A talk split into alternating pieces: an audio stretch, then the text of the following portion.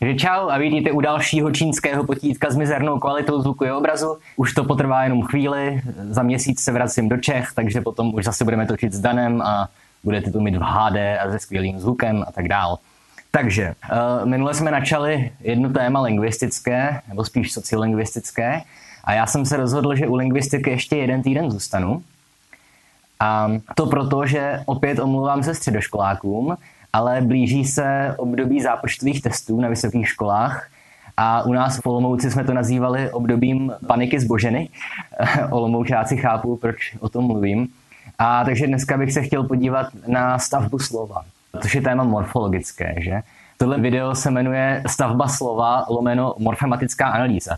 E, tyhle dva názvy tam jsou proto, že Nevím, jestli se mi to povede, ale chtěl bych to video udělat tak, aby ho pochopili středoškoláci a zároveň, aby bylo dostačující i pro vysokoškoláky. Takže já vždycky budu většinu věcí uvádět dvakrát. Jo? Takže názvosloví budu říkat česky i latinsky vždycky a pokusím se vždycky podat to dané téma tak, aby to bylo pochopitelné pro obě skupiny. Nevím, jestli se mi to povede, uvidíme. Tak. A omlouvám se, já teďka fakt nemám vůbec na nic čas, takže jsem si neudělal žádné kloudné přípravy, takže budu hovořit víceméně z patra, takže tam bude hodně střihů, což jenom dodáte výborné kvalitě. Jej. Tak, v první řadě tady opět, jak praví naše olomoucká docentka Bednaříková, eh, co se týče rozboru skladby slova, tak tady je problém, že na školách se používá taková dost zastaralá metoda, a já to nekritizuju, protože jsem zjistil, že tyhle videa sledují dost často i učitele češtiny, což mě trošku děsí, protože tím víc se bojím, že řeknu nějaký nesmysl. A já vždycky, když jsem nějakému učiteli češtiny ze střední nebo základní školy nadhodil, že ten rozbor skladby slova se nedělá moc dobře, tak oni mě vždycky odbyli s tím, že nějaké ty podrobnější termíny by ty jejich žáci nepochopili, nebo že to je moc komplikované a že to patří na vysokou školu. Pokusím se to vysvětlit a jestli se středoškoláci můžete mi potom dát vědět, jestli jste to pochopili. A jestli ne, nic se neděje, protože to nebudete potřebovat. Takže v první řadě, už jsem řekl, tohle téma se týká především morfologie. Jo, morfologie je nauka o skladbě slova, takže vlastně slovo, což je samozřejmě těžko definovatelný pojem sám o sobě, se skládá, nejmenší jednotky slova jsou hlásky, že? Byly fóny. A teď to právě dělám. Hlásky pro středoškoláky, fóny pro vysokoškoláky. Um, a hlásky ty nemají vůbec žádný význam. To je jenom stavební materiál. Ale prostě když řeknu A nebo R, tak nic to neznamená, že? A potom jsou morfémy, proto myslím ani neexistuje český termín. To jsou zkrátka části, ze kterých se slovo skládá. Takže morfém je e, kořen, předpona, přípona, koncovka. Mimo jiné. Zapomeňte na termíny jako předponová část a příponová část, jo? protože ty vám vlastně o skladbě slova vůbec nic neřeknou. Takže nejdříve se podíváme na to, jaké máme e, morfémy. Už jsem řekl e, kořen pro vysokoškoláky radix. Kořen, myslím, poznáte všichni většinou a víte, jak kořen poznat. Vezmete si slovo, jakékoliv slovo, já jsem si tady napsal stavba, vypíšete si všechna příbuzná slova, která vás napadají. Takže stavba, stavět, postavit, výstavba, stav a tak dál. Takže vidíte, když to srovnáte, to, co je společné pro všechny ty tvary, tak bude radix, tak bude kořen. Takže v tomhle případě stav. No. Nebo si můžeme vzít slovo učit, učitel, vyučit, naučit, učit se, nebo rozkaz, imperativ, uč se. Takže tady vidíte, že e, u slova učit nebo učitel, tady už je kořen jenom uč. Protože když máme imperativ, rozkaz, uč se, hodně se uč, tak tam už to i není. Takže i není součást kořene. Jediné, na co se tedy musíte dávat pozor, jsou takzvané alternace, nebo střídy. Jo, jak víte, tak v češtině z historických důvodů občas se i v rámci jednoho tvaru slovního, třeba v různých pádech, mění písmenka, mění hlásky. Typické ty změny, které se všichni učíte, že k, c, č, že máte kočka, kočce, nebo právník, právnický nebo právníci, jo, takže k, c. Další klasická alternace by byla h, z, že je Praha, Praze nebo pražský, se to ještě mění na ž. Ale zároveň tady pozor na to, alternace je něco jiného než změna. Protože alternace to je jenom důsledek historického vývoje, ale význam toho daného morfému se nemění. Takže i když mám Praha nebo Praze, tak pořád víme ten kořen prach, pras, že to má stejné označované vysokoškoláci, že to odkazuje ke stejnému konceptu, prostě k tomu městu. Takže to je kořen, to je, myslím, jednoduchý. Další hodně jednoduchá část rozboru slova podle mě jsou předpony, neboli prefixy. Na střední škole stačí prostě vědět, co je předpona. Cokoliv, co je před kořenem. Vysokoškoláci, vy byste si měli pamatovat, že máme dva druhy prefixů, a sice slovotvorný a tvarotvorný. A takže slovotvorný prefix, to je naprostá většina, ten se používá k tomu, že změníme význam slova.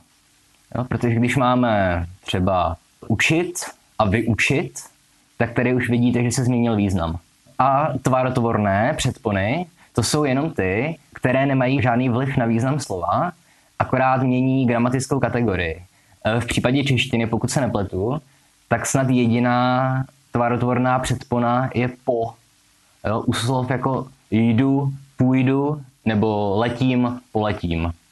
Takže jediná není po, je to po nebo pů. Ale těchto je hrozně málo. A všimněte si, jaký je tedy rozdíl. Pokud řeknu jdu a půjdu, tak vy nemůžete vytvořit infinitiv toho druhého slova. Jo, půjít neexistuje.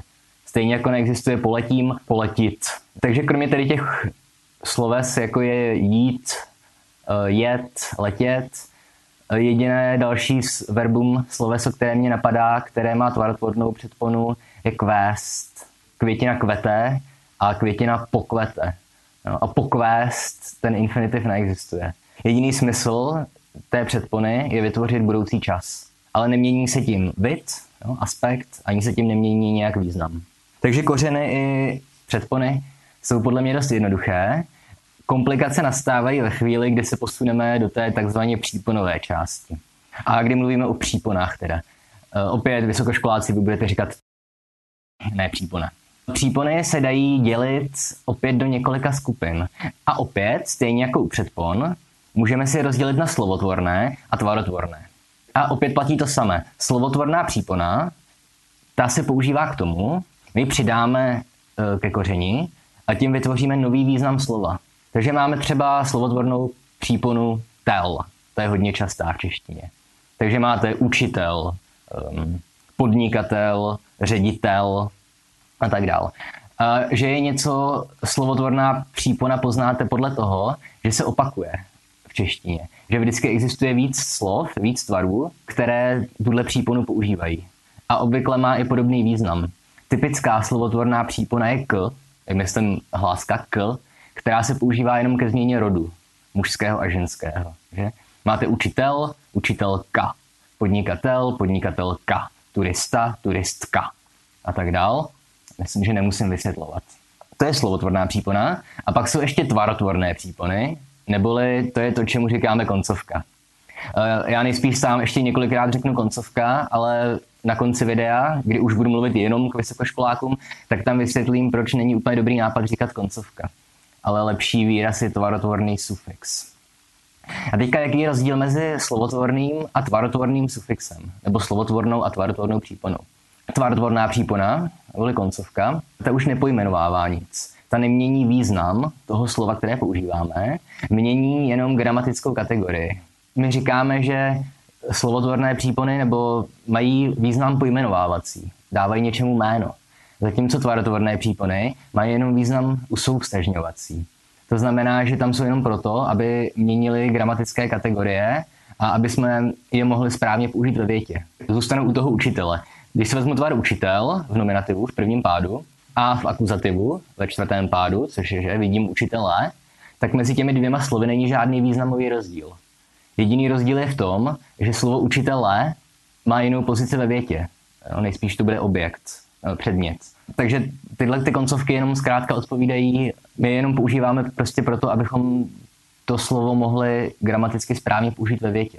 A tady první věc, kterou musím zdůraznit, myslím i pro středoškoláky, a totiž, že co si já pamatuju ze střední školy a co jsem tak viděl učebnice, tak si tam většinou nepracuje s termínem nulová koncovka. Nebo nulová tvarotvorná přípona. A tohle podle mě je chyba. Česká gramatika změna koncovek funguje na tom, že něco se mění. My nemůžeme říct, že gramatické kategorie vyjadřujeme tím, aspoň v té příponové části, že něco přidáváme. My jenom měníme. Takže vy vidíte, když mám třetí a čtvrtý pád, učiteli a učitele, tak my jsme akorát změnili koncovku a tím jsme nějak změnili eh, gramatickou kategorii. V tomhle případě kategorii pádu. A tohle musí platit pro všechny tvary, které k tomu danému slovu náleží. Takže my nemůžeme říct, že jsme jenom přidali koncovku k nějakému základu, učitel. My musíme říct, že jsme tu koncovku změnili. A já vím, že tohle je strašně abstraktní, ale zkuste si to představit. Vy byste zkrátka změnili nic na hlásku.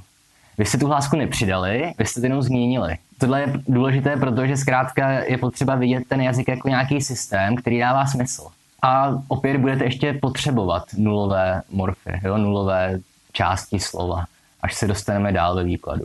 Ale opět jako na střední škole tohle asi nutně vědět nemusíte, ale pokud budete psát na vysoké škole zápočet z morfologie a v rozboru v morfematické analýze eh, nevyznačíte nulovou koncovku, tak budete mít body dolů, bohužel. Takže si na to pamatujte. Už máme skoro všechno, co potřebujeme. Máme předpony, kořen, přípony, různé druhy. Takže si můžeme zkusit první rozbor. Chtěl jsem udělat prezentaci v PowerPointu, ale pak jsem byl moc línej, takže to za mě udělá Dan. Um, takže můžeme si vzít eh, čtvrtý pád slova učitel, tedy učitele. Takže obvykle začínáme odzadu. Takže očividně můžeme oddělit koncovku. Mám tvarotvorný sufix e. Další část slova, kterou můžeme očividně vydělit, je slovotvorná přípona tel. Už jsem řekl proč, protože ten tvar se opakuje v řadě jiných slov a má tu též funkci, takže víme, že to je jeden morf, že to je jedna část slova. Takže e, koncovka, tel, slovotvorný sufix. A teď ale máme problém, protože nám zbyly tři hlásky uči. Ale my už víme, že kořen slova učitel a všech příbuzných slov je jenom uč. Protože například v imperativu tam žádné i není. Takže co teďka s tím? Takže abych mohl vysvětlit, co je vlastně ta hláska i ve slově učitel, nebo i ve slově ředitel, nebo a ve slově podnikatel, tak se musíme teďka na chvíli opustit podstatná jména a podívat se na slovesa. Protože u sloves se vyskytuje ještě jeden další morfém, jedna další část slova, o které jste předpokládám ještě neslyšeli, pokud jste středoškoláci, a která vás mate a nevíte si s ní rady, pokud jste vysokoškoláci. Všichni víte, doufám, že slovesa můžeme dělit do pěti tříd. To je to slavné N, E, I, A. Poznáte je podle toho, jak ta slova končí ve třetí osobě singuláru. Jo, opět učili jste se vzory, peče, maže, tře, eh, tiskne, mine, začne, kryje, kupuje, trpí, sází, dělá. Tohle všichni znáte. A nevím, jak jste si to učili, jestli třeba to, že třetí osoba učí, že to i je koncovka, nebo když máte infinitiv dělat, že a a t jsou koncovky. Já myslím, že my jsme se to tak učili a až na vysoké škole jsem zjistil, že to není pravda. Opět, promiň Dane, uh, hodí nám prosím tě na obrazovku celé paradigma, třeba slova mm, dělat. Já dělám, ty děláš, on dělá, my děláme, vy děláte, oni dělají. A když se na to podíváte, tak zjistíte, že hláska A je společná pro všechny tvary. Jo, já dělám, ty děláš, on dělá a tak dál. A už jsme si řekli, že smysl koncovek je, že ty koncovky se mění a tím se mění gramatické kategorie. Ale ta hláska A se nemění. To znamená, že my ji nemůžeme považovat za koncovku. V některých jiných třídách, u některých jiných vzorů, tak tam třeba nám občas ta koncová hláska mizí. Ale to, že zmizí, neznamená, že se změní. Když byste si před sebe vzali všechny tvary přítomného času, no indikativu, všech těch vzorových sloves, jako tiskne, tře a tak dále, tak vždycky zjistíte, že to zakončení toho slovesa ve třetí osobě singuláru, že ono se nějak nemění. Srovnejte si všechny tvary, všech těch tříd a všech těch vzorů a zjistíte, že vlastně ta zásobárna koncovek u sloves je strašně omezena. Protože v první osobě máme buď m nebo u, případně i, ale zakončení i, koncovka i v první osobě singuláru u sloves víceméně vymírá, že? Pořád ještě říkáme asi děkuji a kupuji, ale myslím, že dlouho už to nepotrvá, že zkrátka i zanikne. Ve druhé osobě to je vždycky š. V první osobě plurálu vždycky me, ve druhé osobě plurálu te a ve třetí osobě plurálu ou nebo i. Tisknou, nebo kupují, trpí. A teďka vy byste mohli argumentovat, že přece to A u slova dělá, že se to mění u těch ostatních tříd. Že máme dělá, trpí, tiskne, sází. Jo, ale tohle není argument, protože tady se nemění uh, gramatická kategorie. Protože vzor, ať už je to vzor u sloves nebo vzor u substantiv, to není gramatická kategorie. To je jenom naše pomůcka, kterou se učíme ve škole a podle které poznáme, jak se mění tvary daných slov. Ale nijak se tím nemění význam sdělení. Jo, ani gramatická kategorie toho daného slova. Mezi slovy trpí a dělá gramaticky není žádný rozdíl. Furt je to sloveso třetí osoby přítomného času, indikativu, prezenta, jakkoliv to chcete nazývat. Takže my zkrátka vidíme, že tyhle ty hlásky, kterými jsou zakončená slovesa ve třetí osobě, nemají žádnou funkci. A nejsou tam k ničemu. Uh, oni jsou tam jenom proto, aby nám to slovo drželi pohromadě. Takže tyhle ty morfy, tyhle ty části slova nemají žádnou funkci ani gramatickou, ani se jejich pomocí netvoří nový význam. To je jenom stavební materiál. Tomuhle morfu, nebo morfému, tomu se říká intersegment. Někdy taky narazíte na výraz kmenotvorná přípona. Já opravdu nevím, jestli je tohle pochopitelné pro středoškoláky. Jestli ne, tak to potvrzuje eh, teorie mých přátelů učitelů, že zkrátka tohle patří až na vysokou školu. Ale jestli jo, tak, tak jsem rád. A když teďka víme tohle, tak se můžeme vrátit zpátky ke slovu učitel. A opět, já nevím, jak by slovo učitel rozebrala nějaká středoškolská učebnice, ale to i, uči, tam prostě překáží, že? Protože my víme, že to není součást kořene. A zároveň víme, že to není součást slovodvorné přípony. Protože tel, to je zkrátka jeden morfem, jedna část slova. To není i tel, protože ve slově podnikatel tam je a, tam není i. No. Takže my, když teda u substantiv, u podstatných jmen, normálně eh, kmenotvorné přípony nebo intersegmenty neurčujeme, vysokoškoláci u vzoru kuře ano, eh, tak v tomhle případě můžeme si udělat komplexní rozbor slova učitel. Takže začneme od konce. Nezapomeňte v prvním pádu učitel nulová koncovka, jo? přeškrtnutá nula, průměr. Potom tel, slovotvorný sufix, slovotvorná přípona. Jo? Takže víme, tvoří se tím slova, ne gramatické významy. Potom i, a jak to nazveme? Můžeme říct intersegment, ale vzhledem k tomu, že substantiva intersegmenty nemají, tak asi bychom správně měli nazvat intersegment vlastně původního slovesného tvaru. Že protože e, výraz učitel je odvozený od slova učit. A uč, radix, neboli kořen. E, existují ještě další morfémy, další části slova. Myslím, v tuhle chvíli už opravdu mluvím jenom k vysokoškolákům. A začíná mít pocit, že jsem mluvil k vysokoškolákům celou dobu. E, potom ještě máme takzvané interfixy. Jo, interfixy jsou opět jenom stavební jednotky, které vkládáme mezi slova, která vznikla tím, že jsme dali dohromady dva kořeny, dva radixy, dva plnovýznamové morfémy. Takže klasický případ interfixu by byl ve slově lesopark, to o. Jo, to tam je jenom proto, aby jsme mohli vytvořit jedno slovo ze dvou kořenů. Les a park, lesopark. Jinak bychom to nemohli vyslovit, protože lespark zní blbě. Nebo ještě lépe to je poznat u slov jako zelenobílý, že tam by to prostě nešlo vyslovit, zelenobílý. Takže tohle jsou interfixy. Existují další morfémy, které čeština de facto ani nemá, nebo zcela výjimečně, jako infixy nebo cirkumfixy. S tím si nemusíte dělat starosti, myslím, ani na vysoké škole. Ale ještě poslední věc, na kterou bych chtěl upozornit, eh, totiž, že i koncovky neboli tvarotvorné přípony můžeme dělit dál do dalších kategorií. Jednak máme infinitivní koncovku, což je v dnešní době vlastně už jenom to, že učit, prosit, dělat. Ještě trošku archaicky působí už ty tvary, které končí na i, že říci. A samozřejmě ve starší češtině byly ty infinitivy na ti, prositi, dělati, ale to už v současné češtině zaniklo úplně. Takže tohle je jeden specifický druh koncovky, infinitivní koncovka. A potom ještě jedna věc. A teď se dostáváme k tomu, proč říkám, že koncovka není asi úplně nejlepší termín. Podívejme se na LV participium. Třeba dělal. Nezapomeňte, že dělal, že to není minulý čas. To je participium. Protože když řeknu dělal bych, že tak je to akorát kondicionál, ale není to minulý čas. Takže v participiu, v elevém participiu, máme třeba slovo dělal. Takže opět děl je kořen, očividně. Dělat, dělej. A je intersegment, nebo kmenotvorná přípona, jakkoliv to chcete nazývat. Někdo říká dokonce téma. A L je koncovka, neboli tvarotvorný sufix.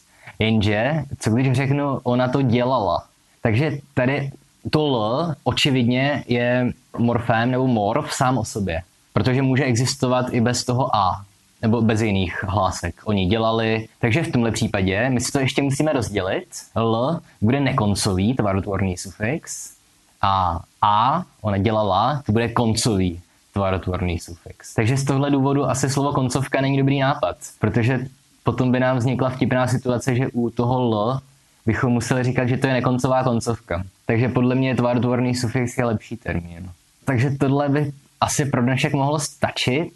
Pokud byste měli nějaké otázky, rád vysvětlím v komentářích, jo, protože intersegment se uplatňuje třeba i u, u adjektiv, že ve slově mladý tam třeba máte nulový intersegment a koncovku i, ale u genitivu mladého, tak tam e je intersegment, ho je koncovka a tak dál. Můžeme se k tomu někdy vrátit, ale pro dnešek by to mělo stačit.